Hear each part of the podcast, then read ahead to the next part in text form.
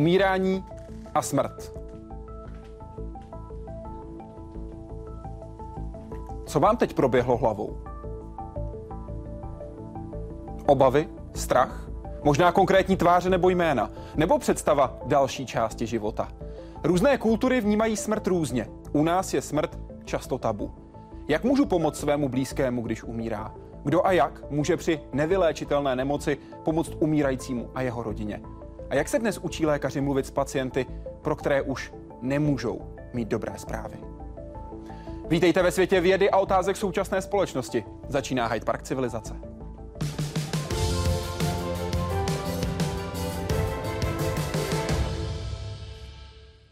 Vašimi hosty dnes večer jsou paní doktorka Irena Závadová z první lékařské fakulty Univerzity Karlovy, primářka organizace Cesta domů. Vítejte, přeji hezký večer. Dobrý večer. A také Marek Orkovácha, římskokatolický kněz, přednosta Ústavu etiky a humanitních studií třetí lékařské fakulty Univerzity Karlovy. Vítejte i vy, přeji hezký večer. Hezký večer. Dnešní večer bude patřit tématu umírání a smrt. Nebudeme se ale bavit o existenci nebo neexistenci posmrtného života, ale o tom, jak co nejlépe prožít poslední chvíle života. Je to jediná opravdová jistota každého člověka. Přístup lidí ke smrti a umírání se ale velmi změnil. Stejně jako dřív vladaři vytěsňovali hřbitovy za hradby měst, teď se zdá, jako by lidé ze svých životů vytěsňovali samotné myšlenky na smrt a umírání. Dnešní společnost dělá jednu chybu, že si neuvědomuje, že smrt, její přijetí a mluvení o ní je něco, co patří ke společnosti. Člověk se s ní zdaleka nesetkává tak jako dřív. Jednak díky menším rodinám, dramatickému poklesu dětské úmrtnosti za posledních 150 let a také proto, že lidé dnes doma umírají jenom výjimečně. Ta smrt se vlastně profesionalizovala a tak to jak ve vztahu vlastně k umírání, tak i ve vztahu k pohřbívání. To znamená, že vlastně v tom umírání se to místo smrti vlastně postupně přeneslo z domova do nemocnic. V tom pohřbívání vlastně postupně tam nabývala na významu pohřební služby. V Česku se hrál v této změně velkou roli i komunistický režim, který se snažil oslabit církev i tím, že narušil její tradiční autoritu nad smrtí a umíráním. Ty náboženské tradice tady vlastně byly do značné míry zpřetrhány během toho komunistického režimu opravdu cíleně z hora propagací, kremací, propagací občanských sekulárních pohřbů, vlastně hojným stavěním sekulárních smutečních síní. I proto tak církev v posledních chvílích člověka nahradila medicína. S ní ale přišla zásadní změna pohledu. Místo pokory a smíření se s nevyhnutelným je pro ní smrt prohra v boji s přírodou. I proto ji schovávala a vytěsňovala. A i proto se nejspíš dál oslabil vztah živých k těm zemřelým. Rodiny nemají ani svoje hroby. Dříve tak patřilo se zeptat toho druhého, máli dům nebo chalupu a kde mají svůj hrob. Schválně zeptejme se takhle ve svém okolí a víte, kde máte hrob? Většina lidí vám řekne, no máme hrob, jo, my tam jedeme. A ani možná ne jednou za rok. Doklad těchto trendů je třeba stále rostoucí počet pohřbů bez obřadu. A i ty s obřadem se často zkracují. Jaroslav Zoula, Česká televize. Z vaší zkušenosti, když se bojíme smrti, proč se bojíme smrti? Paní doktorko. Já mám trošku dojem, že se nebojíme smrti jako takové, ale že se často bojíme toho umírání, protože tím, jak tu zkušenost nemáme, nevíme, co nás čeká a bojíme se toho bubáka ve skříni. To je... Tedy strach z neznámého. Určitě, určitě. A to platí pro tu smrt taky samozřejmě. Pane doktore? Eh, každý, kterého jsem doprovázel ke smrti, tak byl naprostý originál. Eh, strach, smutek z toho, že přijdu o přátele, který mám moc rád, že přijdu o krásu přírody, že eh, co si, co, co stálo za to, abych to odžil, že najednou končí. Podle průzkumu, který si nechávala dělat organizace Cesta domů, 57% zdravotníků souhlasí s tím, že je jim nepříjemné mluvit s pacientem o smrti. Jak to vysvětlujete? Eh, je to tak, je to určitě špatná chvíle pracovního dne A jak jsme krásně slyšeli v té reportáži, ono pořád ještě dožívá ta představa, že prostě ta smrt, že to je určitá chyba lékaře, že to je nějaká chyba systému, že to je něco, za, za, za co musí být někdo odpovědný. Jo?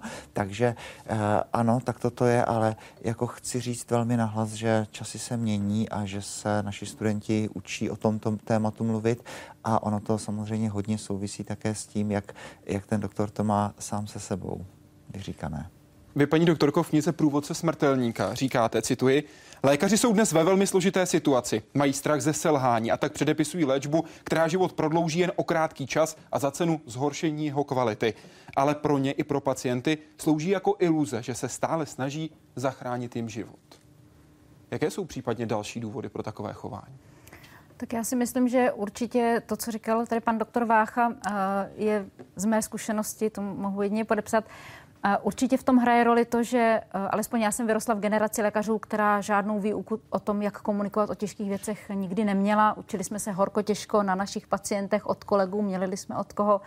A na druhou stranu, i když se to naučíte, lze se vůbec rozhovor o smrti a umírání naučit, vždycky to zůstane těžké téma. Vždycky, když někomu sděluji, bohužel já už pro vás jako lékař jako specialista na tato onemocnění nemám co nabídnout, tak je to vždycky těžký okamžik, protože prostě vysvětlujete pacientovi, že tady vaše péče končí a že on se blíží právě k té smrti a umírání. Takže um, to je určitě uh, přesně ten moment, kdy lékař najednou raději se schová za tu léčbu, než aby tohle to vysvětloval.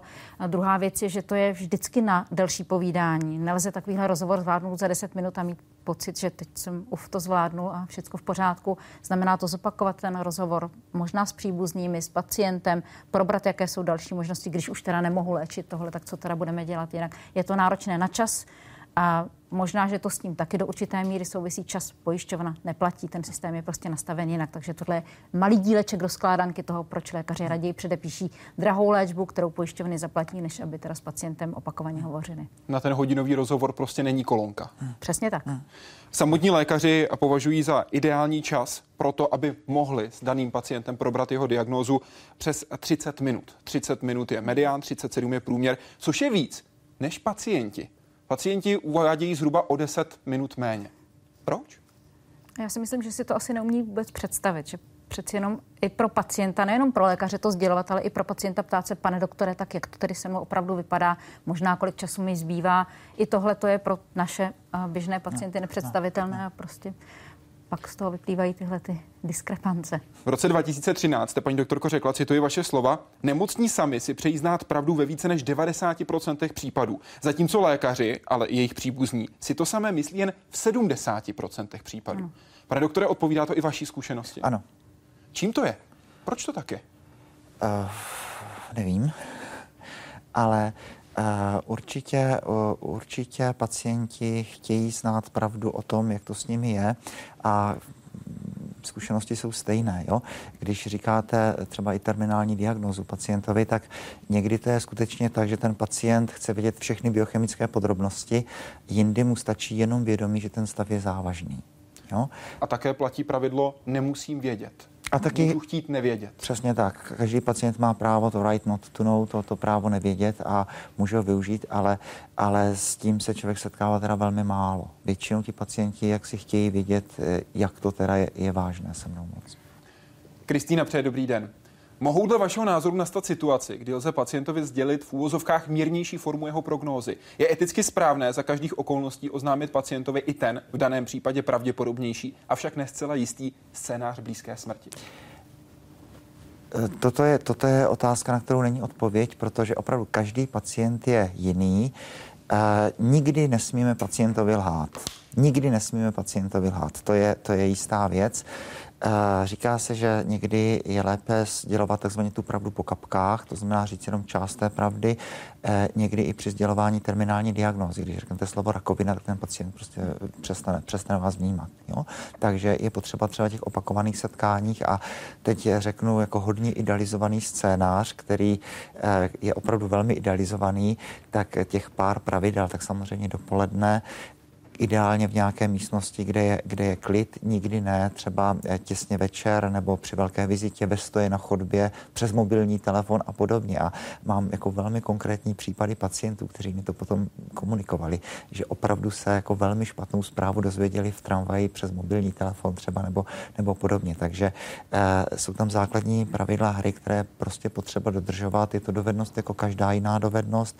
Do značné míry se to dá naučit a dá se s tím pracovat. A Eh, tu terminální diagnózu určitě má sdělovat lékař. Ty pokusy, které byly provedeny s tím, že by třeba to měla sdělit příbuzný, který přece jenom má větší třeba vztah nebo podobně, anebo duchovní toho, kterého vyznání, tak ty se neukázaly jako šťastné, protože ten pacient má vědět, že ten lékař je s, váma, s vámi ve chvílích dobrých i zlých. Že vám říká dobré zprávy, ale zároveň, že je s vámi, i když vám říká eh, ty těžké zprávy. Já bych si možná ještě dovolila doplnit eh, komunikaci s pacientem o závažných zprávách vždycky platí pro lékaře. Ptejme se, pak teprve mluvme a pak se znovu ptejme. Tedy to správná odpověď podle mého názoru eh, může být ta, že se nejprve zeptám, eh, chcete vlastně znát svoji diagnozu, chcete vůbec vědět, co vám je a chcete to vědět do podrobností, včetně právě těch biochemických ukazatelů, nebo vám stačí rámcová informace, anebo možná nechcete vědět, komu tedy mohu říci. A to platí jak o diagnoze, tak o prognoze. Zeptat se, to ten pacient potřebuje za informace a nikoli v paušálně předpokládat, že je chce a potřebuje. O své nemoci se Jiří Souček dozvěděl zvláštním způsobem, SMS-kou. Lékaři mu ji poslali krátce po vyšetření. Z celého textu mu v paměti uvízla jen strohá pasáž. Během vaší návštěvy zjištěna akutní leukémie. Okamžitě se dostavte na ústav hematologie a krevní transfúze.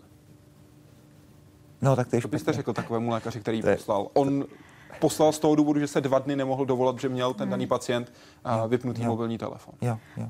Paní doktorko? Mně trošku připadá, že uh, ono jak říkají politici, um, každá nemoc má svá specifika a u těch akutních leukémí opravdu ta časová naléhavost je velmi velká. Takže rozumím lékaři, který dva dny poté, co se nemůže dovolat, píše pacientovi tuhle tu strašidelnou SMS-ku. Kdyby šlo o jinou chorobu, tak jistě to bude považováno za nemravné a neetické, ale v tomhle případě já tomu prostě rozumím. Jde o tu danou situaci. No, myslím si, že takhle to, jo, to je. Jo, no. Eh, to abychom si rozuměli, ano, tak toto je, protože tady opravdu jako, jako se hraje o čas, to znamená, ten lékař udělá správně, že pošle zprávu, protože potřebuje s tím pacientem rychle komunikovat. Uh, možná, to samozřejmě povědět je každý generál, ale možná by bylo jako lépe, aby tam, aby tam přímo nenapsal nějakou, nějakou takovou jako hrozně vypadající diagnózu, aby jenom řekl, rychle se dostavte, protože je to důležité eh, pro, pro další léčbu vaší nemoci. Hmm v této knize, ze které jsem citoval, také, pane doktore, říkáte, cituji, čeští lékaři fatálně selhávají v etice, komunikaci v jednání s pacienty. Proto také pokud nemocní nebo jejich blízcí žalují lékaře, téměř vždy je to kvůli tomu, že je lékař arrogantní, neumí sdělit diagnózu, sděluje špatně, je k pacientům hrubý. To je nejslabší článek české medicíny. Vy působíte na třetí lékařské fakultě Univerzity Karlovy. Co konkrétně děláte proto, aby se tenhle slabý článek stal silným článkem české medicíny? Tak je rok 2018 a, a s radostí chci říct, že se věci posunují. Jo? A, a takovou tu trojnožku, kterou chceme našim studentům předat, tak to jsou tady ty znalosti, dovednosti a postoje. A znalosti a dovednosti máme na světové úrovni. Taky na naší fakultě eh, studuje řada zahraničních studentů ze západní Evropy, z Ameriky a podobně. No, ale to, kde opravdu selháváme lehce, jsou, jsou právě ty attitudes, ty postoje. No a jsme se o tom tady bavili s paní primářkou ještě před, před pořadem, že eh, začalo to vlastně tím, že mám jednoho kamaráda, který, který vystudoval DAMu a který nás má velice rád a chodí za námi. A tento skvělý herec eh, tak, tak dělá takové scénky s našimi mediky. Buď dělá eh, doktora, anebo dělá toho třeba plačícího pacienta. Všechno se natočí na video. Ten student medicíny se pokusí sdělit špatnou zprávu, pak to video se pustí a teď se teda rozeberat, co bylo dobře, co bylo špatně a podobně. Takže ano, eh, snažíme se dělat jako co je v našich skromných silách. Máte také k dispozici spolupráci s klinickým psychologem? Samozřejmě i na našem ústavu etiky a humanitních studií učí kolega Miloš Mauer, který je, který je psycholog a který taky vyučuje komunikaci a podobně. Eh, poznámka, která mě teďka napadá, eh, Eh, ptám se našich mediků v pátém nebo v šestém ročníku, jestli si někdy tu chvíli zažili, že drželi někoho za ruku a ten člověk zemřel. A jestli byli přítomní tomu poslednímu dechu, k tomu, že ten člověk se nadechne, vydechne a pak už nic. Jestli to zažili u nějakého pacienta anebo u nějakého svého příbuzného. Velmi málo. Velmi málo. velmi málo. Jsou, ale velmi málo. Je to chvíle té smrti. Já si myslím, že to je zkušenost, eh, která, která je velmi důležitá jak pro toho pacienta, tak pro toho doprovázejícího. Není to chyba, je to realita. My opravdu tu smrt, jak říkala paní eh, doktorka Šiklová, jsme vytěsnili, my jsme ji takzvaně medicalizovali, včetně toho umírání a máme zřejmě celo um, světově dojem, že smrt a umírání je medicínský problém a to, že k tomu patří i otázky po spiritualitě, naděje, smysl života, proč zrovna já, otázky, které se týkají um, mě osobně, otázky širší rodiny, sociální, to vůbec vlastně uh, se jaksi nenosí.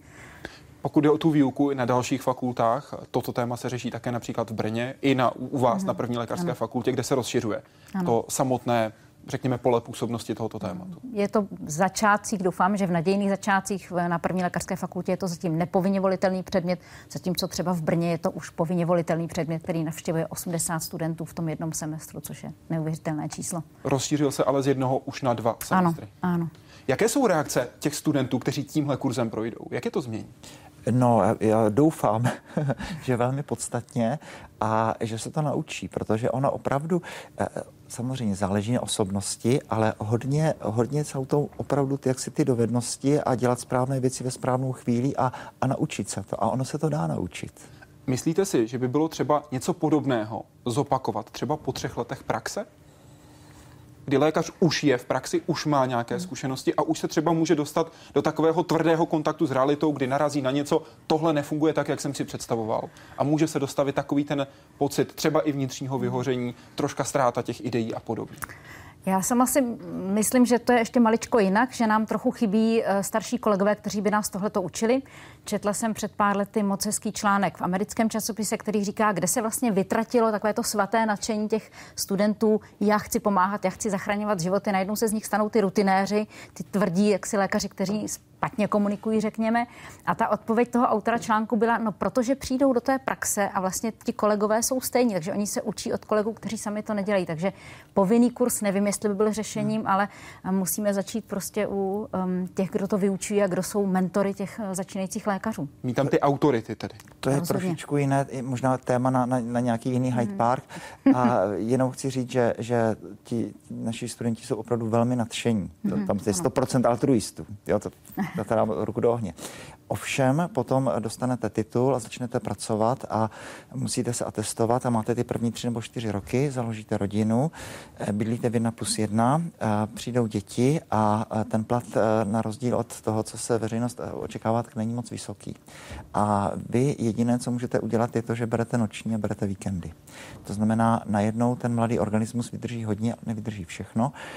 To znamená, tam se to začíná lámat po těch dvou, třech letech, protože ten člověk je děsivě unavený ale eh, nemá vlastně jinou možnost, ještě se navíc musí učit na atestaci, takže eh, tady, tady opravdu jako přichází z mého úhlu pohledu jako kritická chvíle pro vůbec eh, celou situaci etiky na, na lékařských fakultách a v nemocnicích. Projdeme teď prosím společně možnosti, do kterých se člověk bohužel může dostat. Situace, kdy já umírám. Já jsem ten nemocný, který se dozvěděl terminální diagnózu, která vůbec, vůbec, ale vůbec není dobrá. Jaké jsou otázky, které bych lékaři, který mi sděluje, měl rozhodně položit? Um, z mé zkušenosti to, co by pacient měl vždycky po lékaři chcí, chtít, je uh, odhad toho, co mu ta léčba vlastně nabízí, protože tam je často hlavně u těch pacientů s nádorovými chorobami největší kámen úrazu, že pacient se domnívá, že má léčbu, která ho má vyléčit, zatímco lékař od začátku ví, že tato léčba prodlouží život pacienta, přinese mu nějakou kvalitu, ale rozhodně ho nevyléčí. Čili vědět, pane doktore, co mi ta léčba přinese dobrého, ale čím mě třeba i zatíží. Mnoho pacientů, ale jak říkal už tady pan doktor po bitvě, každý generál řekne, tohle kdybych věděl, tak no. bych do toho nechodil ale zprostředkovat tomu pacientovi reálný obraz té léčby je někdy hodně těžké. Zase to znamená čas pro toho lékaře, který není. A to je jedna věc. Druhá věc je, že my lékaři si rádi hrajeme, takže nové hračky, které máme k dispozici, ať už se jedná o léky nebo o různé intervenční metody, jsou prostě příliš lákavé na to, abychom se jich jaksi pustili. A společnost to od nás podle mě očekává. V televizi každou chvíli slyšíme o nové léčbě, o novém postupu, o tom, jak se zkvalitňuje medicína, jak se prodlužuje lidský život, tak pak dává logiku, že pacient tu léčbu chce.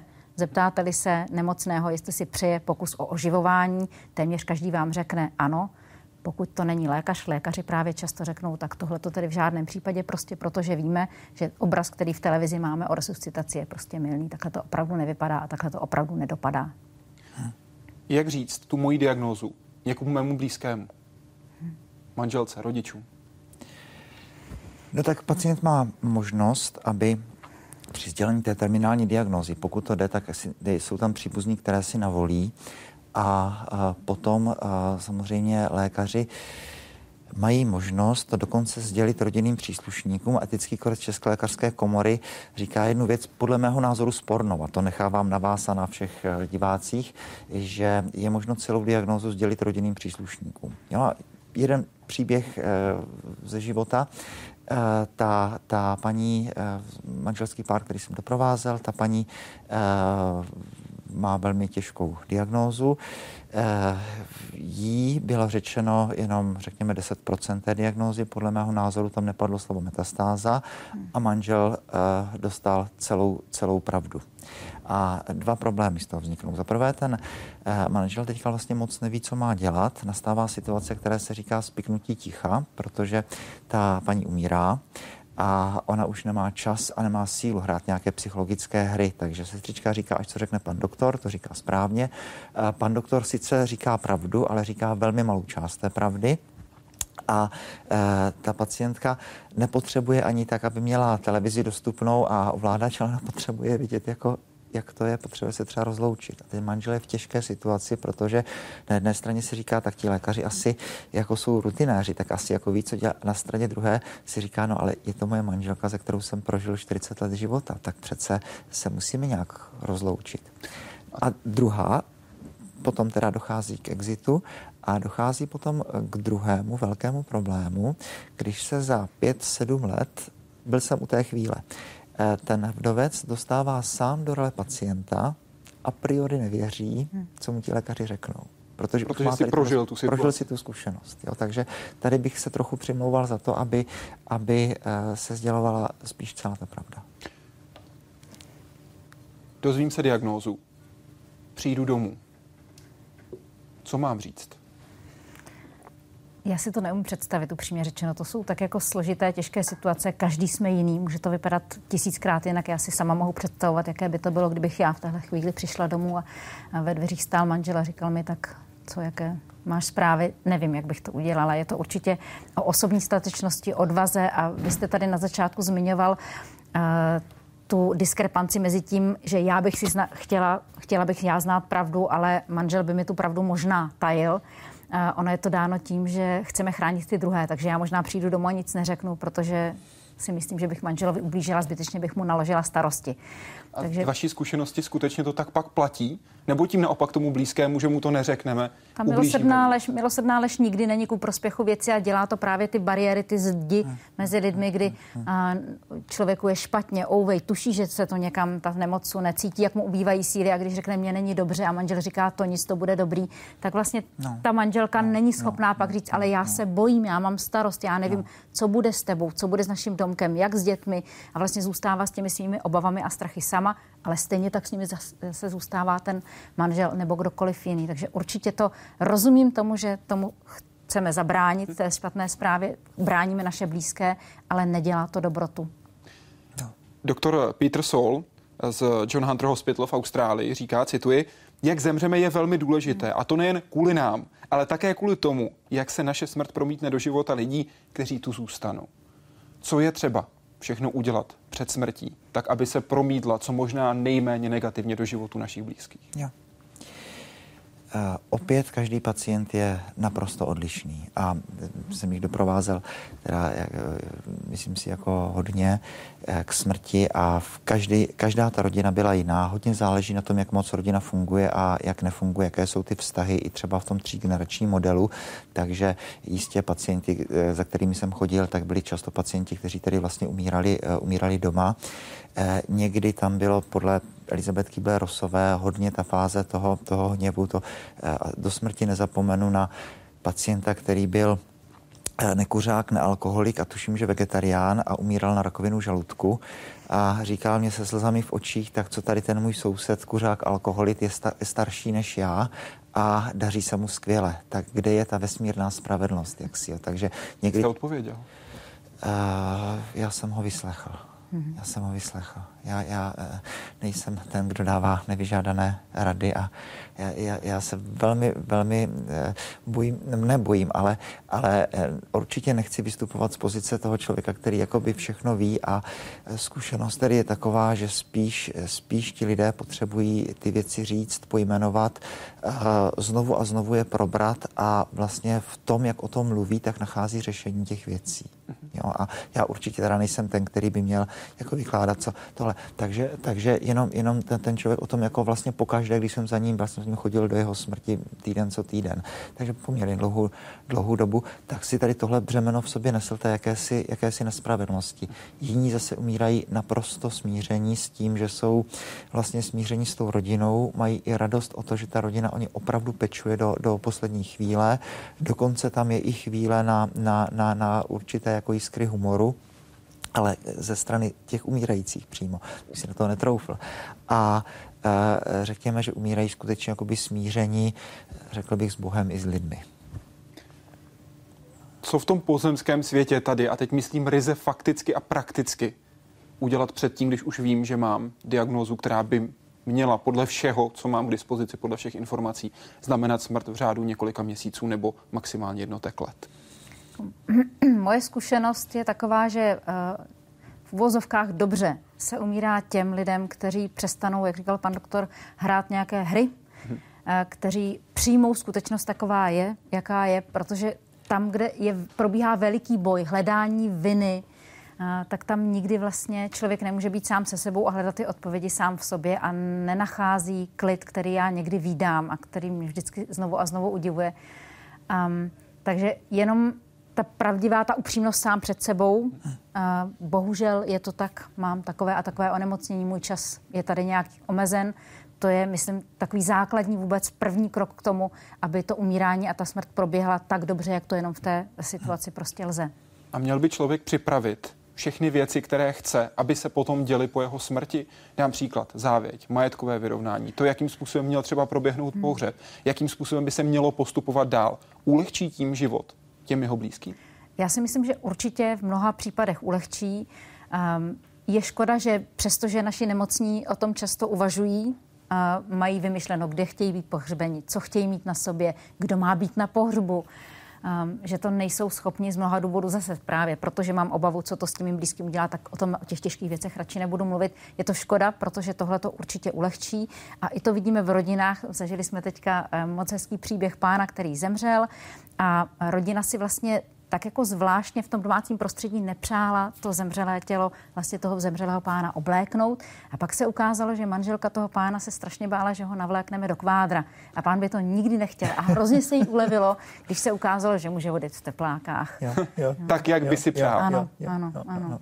ano. Z vaší zkušenosti mění se ten v úvozovkách podíl lidí, ten počet lidí, kteří před smrtí řeknou svým blízkým, přál bych si, chtěl bych, ať to vypadá takhle? Eh, víte, eh, myslím si, že tady nastává jedna velmi dobrá, radostná věc, že se o tomto vážném tématu začíná vážně mluvit. Vy z Hyde Park, jsem nadšený, že jste vzali téma, téma smrti, protože eh, buď se o tom nemluvilo vůbec, anebo byla smrt tak zesměšňována nebo ironizována, anebo opravdu dávána za tu, za tu plentu a řekla se, že vlastně vůbec neexistuje. A e, myslím si, že je velmi zdravé jakoby pro, pro každého z nás jako si říct, ano, tak já, Marek Vácha, jednoho dne zemřu. Jo? A prostě to je, to je realita. Nechci vůbec nic přivolávat. Kdy z vaší zkušenosti je nejlepší začít dávat tyhle věci do pořádku? Má to začít dávat dohromady člověk v okamžiku, kdy je ještě zdravý? A nebo až v okamžiku, kdy se dozví tu diagnozu jako takovou? Otázka na tělo. Já si nejsem úplně jistá, um, jestli zase člověk by měl denodenně žít v tom, já jednou zemřu. Ono se jako říká, že každý den jako bys měl za chvíli zemřít. Na druhou stranu uh, jsme jaksi požitkářská civilizace a každou chvíli myslet na to, že za levým ramenem tam na mě jako číhá zubatá, asi není úplně, um, nedává mi to tolik smysl, ale ve chvíli, kdy člověk vážně onemocnění, tak se ono se to i ukazuje v různých jako průzkumech a studiích, že teprve jsem-li vážně nemocen, tak nějakým způsobem lépe rozumím tomu, co bych si sám přál, uh, jak bych si přál třeba právě se postarat o ty své zemřelé, komu nakonec předat třeba firmu nebo komu uh, předat pejska. Jo. Karl Gustav Jung k tomu má je krásný citát, který teda rád říká taky studentům, že říká, že člověk, který před čtyřicítkou, protože to je pro Junga to životní poledne, často myslí na svoji smrt, takže to může být patologické.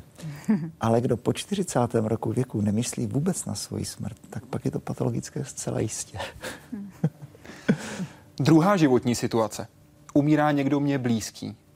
Jakým způsobem s ním mluvit? Téhle knize Průvodce smrtelníka je mimo jiné popsáno, jaké jsou zažité promluvy a jejich vhodnější varianty. Když někdo řekne, to bude dobrý tati, jak by to mělo správně znít? Um, tyhle ty zase um, snahy, to těžké téma odsunout, odstranit, vlastně to je snaha, to, co vy jste teďka citoval, to je snaha o útěchu nešikovná snaha o útichu, která je lidsky srozumitelná, ale v praxi to nefunguje a mnohem lepší by no. bylo, tati, čeho se bojíš, s čím ti mohu pomoci, no. budu tady s tebou, chceš o tom mluvit, být s tím člověkem a nabídnout mu, že v tom nebude sám. Druhý příklad. Takhle nemluv, ty to zvládneš. Hmm. Jak to říct lépe? Uh, pojďme si o tom promluvit. Zase stejné, myslím, ty odpovědi jsou dosti podobné. Už nevím, jak bych ti mohl jinak pomoct. Neboj, pořád budeme stát při tobě. Radí se v této knize. Promiň, já o tom prostě už nemůžu mluvit. Promiň, ale na mě je toho teď nějak moc. Mohli bychom si o tom promluvit za chvíli. Prosím tě, nevzdávej to, já tě tu potřebuju. Potřebuju tě tu, hrozně mi tu budeš chybět, ale spolu to nějak zvládneme. Další případ, kdy umírá někdo blízký, mého kamaráda jak se k tomu postavit. Pokud je to blízký kamarád, určitě nabídnout pomoc, nabídnout možnost vyslechnout. Má se potom ten daný člověk třeba jednou za 14 dní zeptat, jak na tom ten kamarád je, jak na tom jeho třeba maminka nebo tatínek jsou? Určitě ano, určitě ano, s tím, že, že člověk musí být neuvěřitelně citlivý a aby to nebylo nějaké vlezlé, nebo aby to nebylo nějaká taková jako chtivost nebo, nebo podobně. Spíš, aby ten kamarád, a je-li dobrý kamarád, tak to ode mě ví, je, že jsem k dispozici, že může kdykoliv zavolat, že nehrajeme na nějaké noci nebo dny, že může zavolat o půlnoci nebo dvě ráno, jsem tady a kdykoliv bude potřeba, tak přijdu. Ano, zajímám se o to, ale eh, nebudu ti volat každý den. Spíš jako, že jsem tady, jsem tady připravený. Ještě, jak jste o tom mluvil, napadl mě příběh jeden, který možná stojí za, za, za vyprávění, eh, jaká je ta smrt těch, těch blízkých a co opravdu ti, ti lidi, kteří umírají, skutečně potřebují. Jo, to my si opravdu myslíme, že potřebují spíš ovládač televizi a eh, to byl příběh, kdy jsem byl velmi, velmi mladý, mladý eh, kaplan ještě a pak se mi to několikrát zopakovalo a když to zažijete poprvé, tak se vám zdá, že to je náhoda, ale potom zjistíte, že to náhoda vlastně není. Volají vás někdy k nějakému člověku, který umírá, a teďka ty dcery byly zbožné, chodili do kostela a ten tatínek teda úplně, úplně ne a nechtěl kněze vůbec a tak a, a pak teda přece jenom teda, že jako by si chtěl jako promluvit, tak jsem přišel, jsem samozřejmě se nějak nevnucoval, jsem říkal, jsem tady, můžeme si promluvit, nemusíme. No a nakonec jsme se jako nějak dali do řeči a on si prožil rituál, který v katolické církvi tomu říkáme svátost smíření, která, eh, můžu o tom říct jenom to, že trvala velmi dlouho a samozřejmě nechci a nemohu mluvit o tom, o tom obsahu, ale mohu říct, že to byly jako velmi, velmi, velmi vážné věci. Eh, odešel jsem někdy v hloubi noci a ráno mě dcery telefonovali, že tatínek zemřel. A když se vám to stane poprvé, tak si řekne, je třeba náhoda, ale myslím si, že to vysvětlení může být opravdu jako, jako řekněme, nábožensko-psychologické, že ten člověk prostě potřebuje udělat tečku za svým životem. Jsou tam věci, které jsou nedořčené, neuzdravené, a sta- třeba se musím s těmi přáteli rozloučit virtuálně, anebo s těmi nepřáteli se smířit jenom virtuálně třeba. Jo, a tam jsou třeba někdy závažné věci. Takže vlastně ten člověk udělá tečku za svým životem, skončí jakoby ten pozemský biznis a pak vlastně už mu jako nic nebrání k tomu, aby, aby umřel. Další klíčový okamžik. Místo kde? Kde člověk umírá? Podle Ústavu zdravotnických informací a statistiky nejčastěji umíráme v nemocničních zařízeních ve více než 67%. Doma v zařízeních sociálních služeb potom v 27%. Paní doktorko, tohle je realita. Jaká jsou reálná přání lidí? Jak by vypadal tenhle graf, kdybychom to otočili a dali tam reálná přání lidí? Ona je to trochu jako ošemetná otázka, protože uh, jsem-li zdravá a mám-li nějakou představu úmrtí, jak říká pan doktor Loučka, ředitel paliativního centra, že zemřu uh, ve své chaloupce s výhledem na krásné jezero a vedle mě bude manžel a děti štěbetat v pozadí, tak to je krásná představa. Všem, když mi není dobře, když mi něco bolí, když se mi špatně dýchá, když zvracím, no tak samozřejmě raději pojedu přeci jenom z té chaloupky do nemocnice. Takže jedna část odpovědí je ta, kterou vám nabídnou zdraví lidé, to je jako stejné, když se ptáte na eutanázii, tak zdravý člověk vám řekne, no na vozíčku nikdy. Ale když pak se zeptáte člověka, který už je nemocen, který si sáhl na to, co ta nemoc znamená, co to pro něj přináší vlastně za omezení, tak zjistíte, že mm, to číslo je vlastně trochu jiné, že přeci mm-hmm. jenom jsem-li nemocná a mám-li obtíže, tak toho lékaře, ty zdravotníky do určité míry potřebují. Takže ano, většina lidí vám řekne, chci zemřít doma, když to půjde, ale ta realita je taková, že jsem opravdu vážně nemocná, tak budu přeci jenom v některých chvílích váhat, zda ta nemocnice není lepší volba nebo nějaké zdravotnické zařízení. A nebo něco, co je tak říkajíc na půl cesty. Ano. Vy pracujete v cestě domů jako primářka. Kdo se na vás v jaké chvíli obrací? Obracejí se na nás většinou příbuzní právě těch, kteří jsou těžce nemocní, těch, kteří, kterým už lékař řekl, bohužel já jako specialista na tu a tu chorobu vám nemohu nabídnout ve smyslu záchrany vašeho života, vyléčení, vlastně ani zpomalení progrese té nemoci. A ty příbuzní chtějí nějak pomoci a vědí, že ten nemocný si přál zemřít v domácím prostředí. Tak to je přesně vlastně klient uh, našeho hospice. A uh, výjimečně jsou to pacienti, kteří nemají rodinu, tam je to potom těžké, tam se snažíme spíš zprostředkovat jako eh, kontakt na lůžkové hospicové zařízení, kde ta péče přeci jenom je diametrálně odlišná přesně v těch intencích eh, té nejenom zdravotnické péče, spirituální, psychologická, sociální podpora a tak dále. Podrobnosti jsou samozřejmě na vašem webu, kde je i telefonická linka, na kterou je možné se ozvat a zeptat se na ten konkrétní příklad, jestli tohle je ta situace, ve které organizace Cesta domů může pomoci. Protože těch variant pomoci je daleko víc, například mobilní hospic. Je to řešení pro lidi, kteří potřebují velmi intenzivní péči a přitom nechtějí být v nemocnici. Služby mobilní specializované paliativní péče, neboli mobilního hospicu.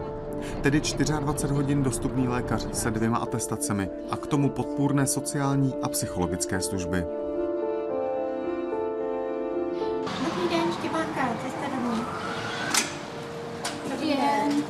To platí i pro rodiny s malými dětmi.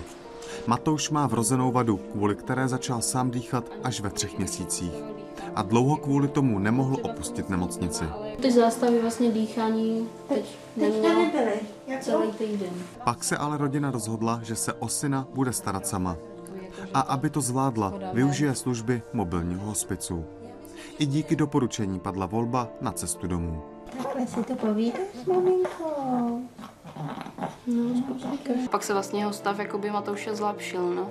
Tím, co jste přišli domů? Jo, tím, že vlastně i jako, myslím si, že cítil i mě tu pohodu. Naše péče je zaměřená na to, abychom uh, se soustředili uh, na ten čas, který uh, Matouš má, uh, aby mohl uh, co nejklidněji ho prožívat doma. My tady na tebou povídáme. Tato péče a přístup má u malého Matouše pozitivní vliv. Během necelého půl roku od doby, kdy vznikly tyto záběry, se jeho stav o něco zlepšil. Jaroslav Zoula, Česká televize. Martin Loučka, ředitel Centra paliativní péče a vědecký sekretář České společnosti paliativní medicíny, říká, že každý rok potřebuje paliativní péči na 2000 dětí. Když k ním přičteme ty nejbližší, dostáváme se na 10 tisíc lidí každý rok, kterých se taková situace dotkne. Jaký je, paní doktorko, rozdíl mezi dětským a dospělým pacientem? Tak ten primární rozdíl asi cítíme všichni už ve chvíli, kdy řekneme umírá dítě. Přeci jenom my jsme úplně odvykli umírání dětských pacientů. To, že zemře starší člověk, který naplnil svůj život, to byť z rozpaky jsme schopni nějak zpracovat, ale to, že má umřít malé dítě, je prostě těžké a to je vlastně jedna z těch hlavních překážek, která brání paliativní a potažmo hospicové péči o tyhle ty křehké dětské pacienty. Druhý eh, veliký rozdíl pro mě jako pro lékaře je ten, že rodiče, kteří se derou za práva svého dítěte a snaží se vlastně dělat mu co nejlépe advokáta, jsou velmi dobrými partnery lékařům. A z mé zkušenosti pediatři jsou um, mnohem dále v komunikaci, než jsou uh, dospělí nebo lékaři dospělých pacientů. Mnohem méně se třeba bojí psychologů a jsou mnohem ochotnější spolupracovat právě i s těmi ostatními specialisty, kteří mohou uh, tomu dítěti a té rodině pomoci. Psycholog, herní terapeut, učitel ve škole a podobně. A co diagnozy, které jsou typické pro dospělé a dětské Aha. pacienty? Polovina dětí, které zemřou, zemře do jednoho roku. To jsou většinou ty těžké vrozené vývojové vady nebo nějaké metabolické vady. Druhá polovina dětí umírá uh, spíše pod obrazem uh, nějakých následků nevylečitelných onemocnění těch onkologicky nemocných dětí je aspoň v hospicích menšina, protože zaplať pámbu dětská nádorová onemocnění jsou dnes velmi dobře léčitelná. Zatímco u dospělých tato diagnóza bývá 75 až 80% tedy onkologických pacientů v hospicích. Ano, Přesně ano. tak. U dětí to bývá zhruba do 20 ano. Pokud jde o ty samotné dětské pacienty. U nich je navíc problém odhadnout mm-hmm. tu dobu, která jim ještě zbývá, právě protože mm-hmm. onkologické onemocnění je přece jenom snáze predikovatelné než ty nemoci, které se jich dotýkají většinou. Rozhodně ono to sebou pak nese eh, další problémy, jako je zátěž té rodiny, protože tohle to je terén tak strašně málo přehledný v naší republice, kde se ženu polohovací vozík, kdo mi zajistí tohle tu péči, rodiče, kteří jsou uvázáni 24 hodin denně u těžce nemocného dítěte, kdo je vystřídá, hmm. jak mohou vůbec hmm. odjet na dovolenou, čili tam se vrství jeden problém na dru- za druhým. Vlastně ty, zase ty medicínské trable mohou ustupovat poněkud do pozadí a to sebou nese třeba i problémy v financování té hospicové péče, protože um, není to prostě jednoduché. Je to doslova hmm. do písmene 24 hodinová no. směna. Ano. Jak se dětem říká, že zemřou? Já mám dojem, já teda, mm, je potřeba říct, že jsem se postarala zhruba o 12-13 umírajících dětí, takže moje zkušenost je opravdu maličkatá. Ale můj dojem je, že se jim někdy říká možná snáze než dospělým pacientům. Děti dovedou klást neuvěřitelné otázky na tělo, včetně toho, jak bude vypadat pohřeb co se bude dít s tělem zemřelého. Mají bizarní představy, mají představy, které pokud o nich nemluvíme, tak mohou přebujet v hrůzné prostě strašáky. A, je to v něčem možná takové přímočařejší s dětmi. Ty dinosaury ještě musíte vzpomenout. Dinosaury? ano, máme v cestě domů knížku. Cesta domů, kromě toho, že se stará o těžce ne- nemocné a umírající pacienty, má také další služby mimo jiné nakladatelství, které před mnoha lety vydalo knížku, která se jmenuje Když dinosaurům někdo umře. A je to knížka, která se snaží hravým způsobem, na, jako je to animovaná knížka, přiblížit dětem téma smrti a umírání. Vy máte ale jednu knížku ještě oblíbenější. Ano, o smrti smrtěoucí. To je knížka, kterou cesta domů překládala, je ze severských krajů, kde s tou smrtí umí podle mého názoru zacházet docela vtipně. Jakým způsobem sdělit rodičům, že jejich dítě podle všeho brzy umře. I o tom hovořil v Hyde Parku civilizace zakladatel dětské onkologie v Československu, profesor Koutecký. Když pak ty rodiče přijdou před lékaře, tak mají uh, určitý respekt, určitou obavu, určitý, uh, určitou zábranu. Uh, a uh, tak jsem chtěl, aby skutečně si ty otázky, které mají zapisovali a s nimi přišli a přečetli a, a já jsem samozřejmě na ně rád odpovídal. Jak jste si na tyto rozhovory dělal čas? Protože to trvalo desítky minut, možná hodiny. Možná hodiny a někdy skutečně hodiny. Víte, eh, tam je zajímavá věc, že jsou u rodičů situace, kdy i když jim sdělíte velmi špatnou eh, teda zprávu, tak eh, hlavně u maminek, jako by se spustila jakási opona.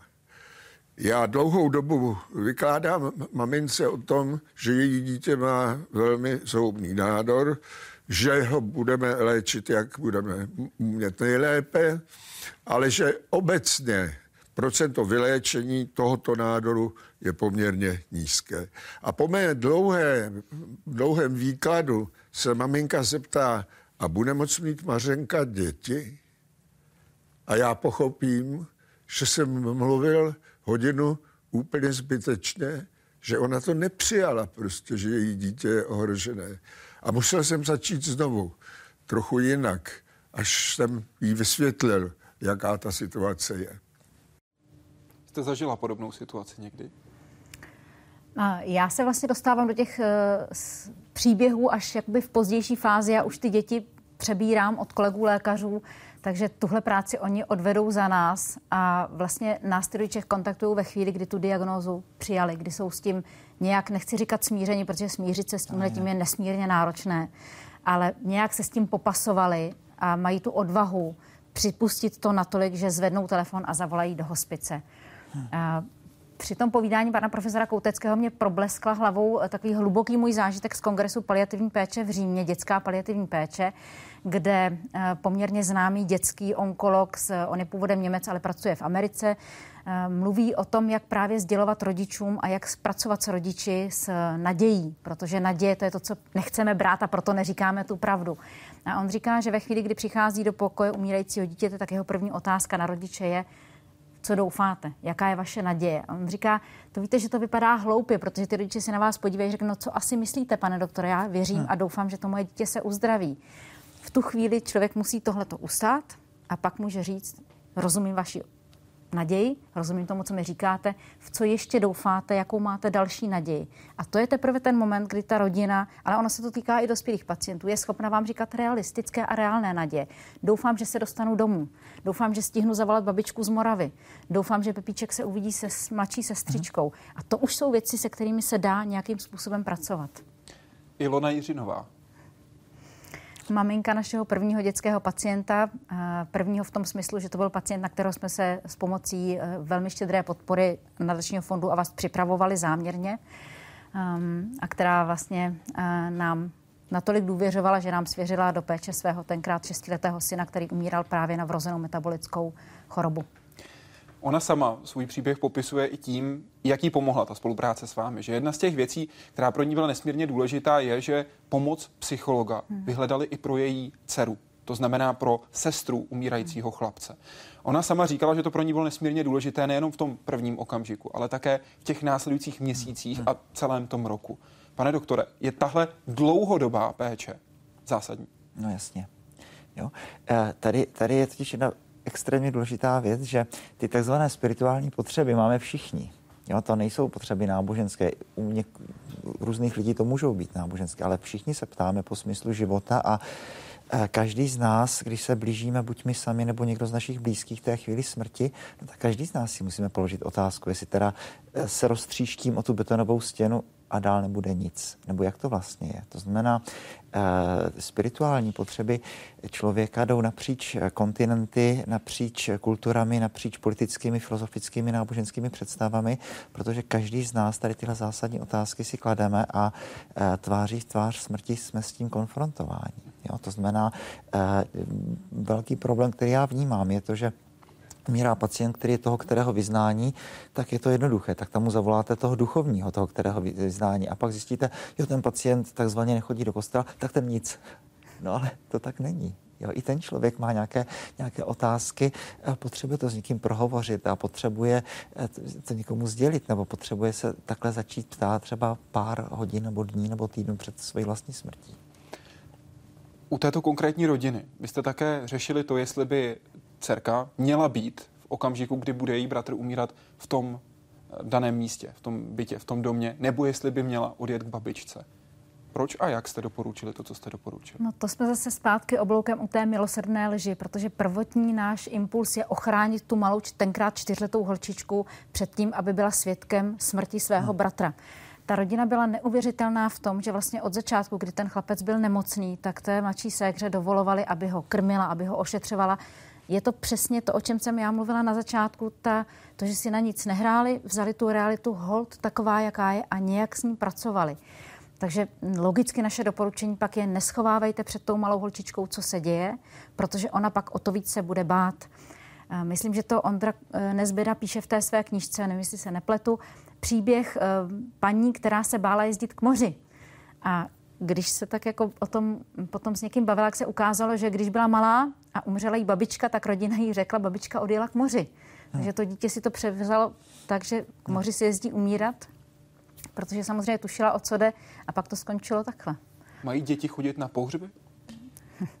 Já si myslím, že dítě má jít na pohřeb tehdy, když samo o to projeví zájem, když se rodiče toho nebojí, a ne za každých okolností a ne vždycky. Jsou děti křehké, je potřeba k tomu být citlivý, ale ve většině případů děti to zvládnou. Jak jsem tady říkala, děti dovedou klást jako neuvěřitelné otázky na tělo.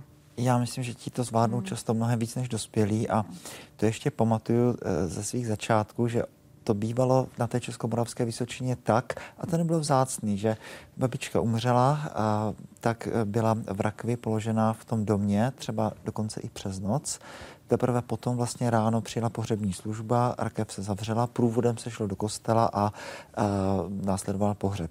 A já jsem z toho měl subjektivní pocit, který není, ale subjektivně jsem měl pocit, že to je něco velmi pozitivního. Že ty děti prostě pochopí, že smrt patří do řádu věchcí, takhle to prostě je a ano, když je stařeček nebo babička už velmi stará, tak prostě umře, my se u ní pomodlíme, pak půjdeme do toho kostela, pohřbíme ji, rituálním způsobem uzavřeme vztah s tím neboštíkem a, a život a, bude potom pokračovat. Jo? Ten rituál si myslím, že je velmi důležitý ne pro toho neboštíka, pro nás.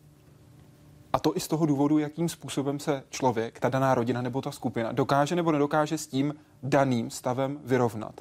Jednotlivé stupně rozloučení, truchlení, přijmout ztrátu jako realitu, prožít zármutek, adaptovat se na svět, ve kterém daný zesnulý už není, citově se odpoutat od, zeměř, od zemřelého a investovat city do jiného vztahu. Tak jsou často popisovány ty čtyři hmm. klíčové kroky. Dá se některý z nich přeskočit? Urychlit to? Měl by se případně? Já si myslím, že určitě ne, že je potřeba všem těmhle těm věcem dát čas. Um, takové ty obecné jako poučky, že truchlení trvá rok, ono to tak více-méně plus minus platí, ale zase každý jsme v tomhle jiný a myslím si, že hodně záleží na tom, jak se s tím zemřeným rozloučíme. A já sama mám za sebou zážitek, kdy jsem před rokem jela do kanceláře, kterou máme vedle eh, Olšanských hřbitovů a tam stále doprava, policajt zastavoval dopravu a přes celou cestu jel kočár tažený čtyřstřežím černých koní s těmi krásnými chocholy na hlavě z rakví a byla to prostě nádhera. Říkala jsem si, že tohle to, jako, to je prostě dobrý. Prokázat úctu tomu zemřelému, popasovat se s tou situací, sdílet tu těžkou situaci. Eh, když jste tady mluvil u paní Jiřinové, ona vlastně vyprávěla zajímavou um, takovou pro ní asi těžkou situaci, kdy po umrtí toho malého synka vlastně sousedí nevěděli vůbec, jak jí kondolovat, jak vůbec jako přijít k mamince, které zemřelo dítě a říct jí upřímnou soustrast. No. A tohle to je jeden z těch obrazů, který, eh, když nebudeme pohřbívat a nedovolíme těm ostatním se pohřbu účastnit, potom drhnou na všechny strany. Tedy raději otevřít? Rozhodně, rozhodně. Ne za cenu toho, že někoho budu traumatizovat nebo mu ublížím, znovu opakuji, v každý jsme v tomto jiný, ale dát prostor a tu možnost. No, eh, vzpomínám, že jsem měl, eh, to mi napadlo až teď, že jsem měl v životě několik romských pohřbů a to je teda zase příběh sám o sobě, to je téma na další Hyde Park, eh, úplně jiné chápání času a úplně jiná chápání třeba smutku. Jo, Romové nám vyčítají, že vy bílí, že vy nemáte srdce protože vy nepláčete, hm. protože eh, je pro ně těžko pochopitelné, že my jsme si ten pláč, eh, vlastně, že už ho máme za sebou ve chvilce, když jsme se to rozvěděli. Ale oni, jak prožívají právě tuhle vteřinu, tak, tak ty pohřby mají svoji specifickou atmosféru a já jsem měl dojem, že, že to téma jako vnímají eh, možná lépe, těžko srovnávat, než naše komunita. Byl to romský pohřeb. Byl to romský pohřeb. Byl to romský pohřeb. Se vším všudy. Ano, nádherný. Pochopím, pokud nebudete chtít odpovědět a budu to respektovat. Pro vás osobně, čím je pro vás smrt? Před 17 lety jsme byli na Antarktidě a byli jsme v hodně, v hodně špatné situaci a e, malý člun a hodně rozbouřený moře a hodně velká ledová stěna a pak, když jsme se z toho dostali, tak jsme si říkali, tak to bylo tak asi na 30%, že, že to dáme. Tak e, to byl pro mě jeden teda z velmi klíčových zážitků mého života a teď je to možná až pišné nebo odvážné říct, že se nebojím smrti, ale určitě chci říct, že tady po tomhle zážitku už eh, aspoň to můžu říct, že se už nebojím tolik jako dřív. Paní doktorko? No, mně se vlastně líbí uh, ta, ten obraz té loďky. Uh, pro mě je to předání vesla. Děkuji, že jste byli hosty Hyde Parku Civilizace. Děkujeme.